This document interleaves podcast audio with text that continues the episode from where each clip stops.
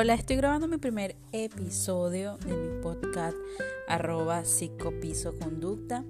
Mi nombre es Jennifer Mojica, eh, soy asesora y terapeuta, soy sexóloga, psicóloga y life coach, que busca darte herramientas para que puedas trabajar todo lo que son tus emociones, tus sentimientos a nivel de la sexualidad a través y de características que podemos pasar todos y cada uno de nosotros y a veces sentimos que somos los únicos que estamos pasando por eso. Hoy quiero empezar con algo bastante importante, lo que es enamorarse.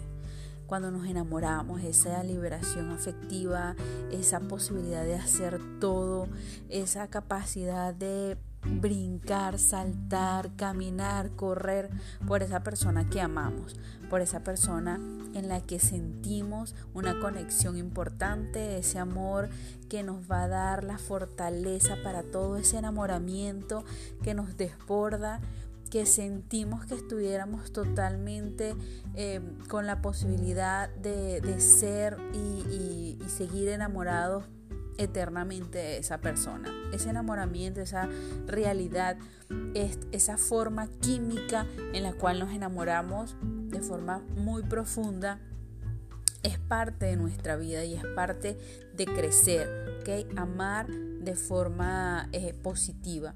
Pero a veces ese amor se genera como una obsesión y quiero trabajar esa parte, quiero hablar de ese enamoramiento, pero ese enamoramiento negativo, ese enamoramiento que me obsesiona, que me siento después esclavo de ese amor y de esa persona. Entonces ahí quiero eh, tocar esta historia de hoy.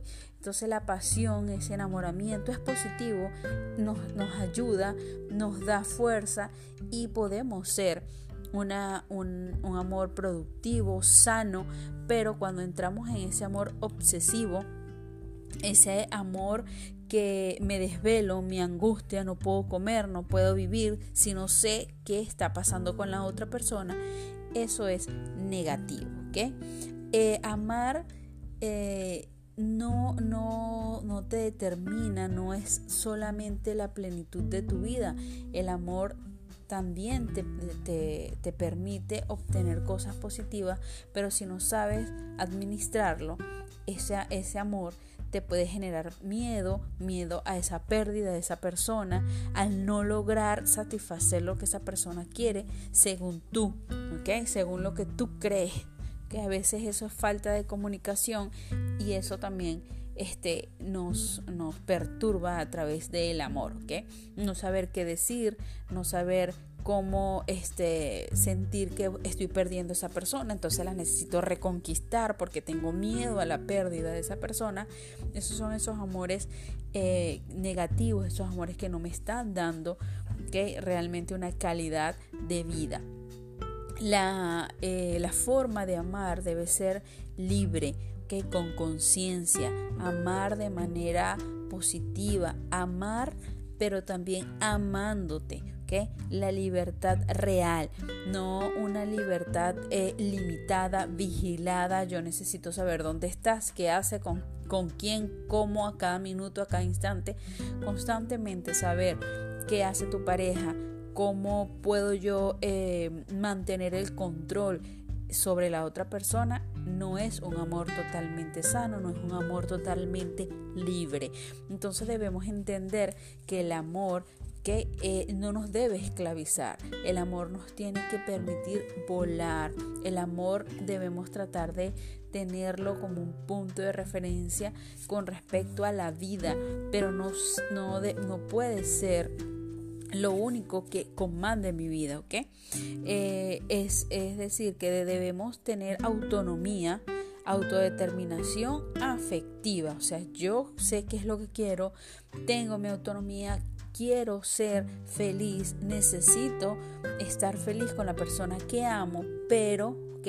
Sin apropiarse de la identidad de la otra persona. Eh, hay, hay personas, hay parejas que eh, hacen una simbiosis, o sea, eh, hace lo que la otra persona quiere. Tú amas a esa persona, pero no puedes decir sí a todo lo que esa persona quiere o necesita. Entonces debe haber un equilibrio, ¿ok? Debe haber un complemento. Tú debes tener la, la posibilidad afectiva, ¿ok? De ser garante del amor que tú estás dando, pero también del amor que estás recibiendo.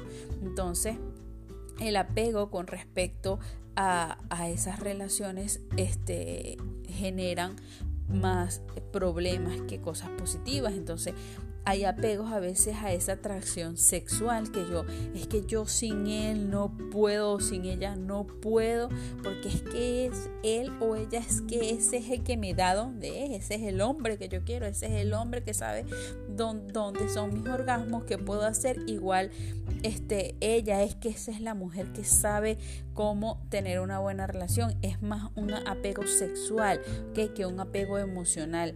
La exclusividad que tú tienes que ser mía es radical.